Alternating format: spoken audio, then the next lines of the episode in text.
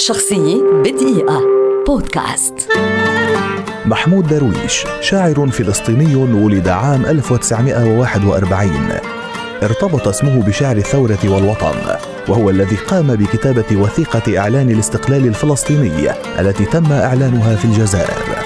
يعتبر درويش أحد أبرز من ساهم في تطوير الشعر العربي الحديث وإدخال الرمزية فيه.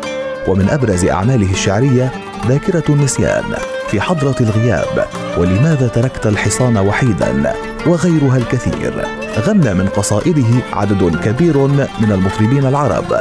أمثال مارسيل خليفي الذي غنى ريتا وأحن إلى خبز أمي ووعود من العاصفة وغيرها. وماجد الرومي التي غنت سقط القناع وزنادق البيضاء وغيرها. رحل محمود درويش عام 2008 إثر أزمة قلبية. ولقد اعتبر أحد أبرز شعراء جيله. شخصية بدقيقة. بودكاست.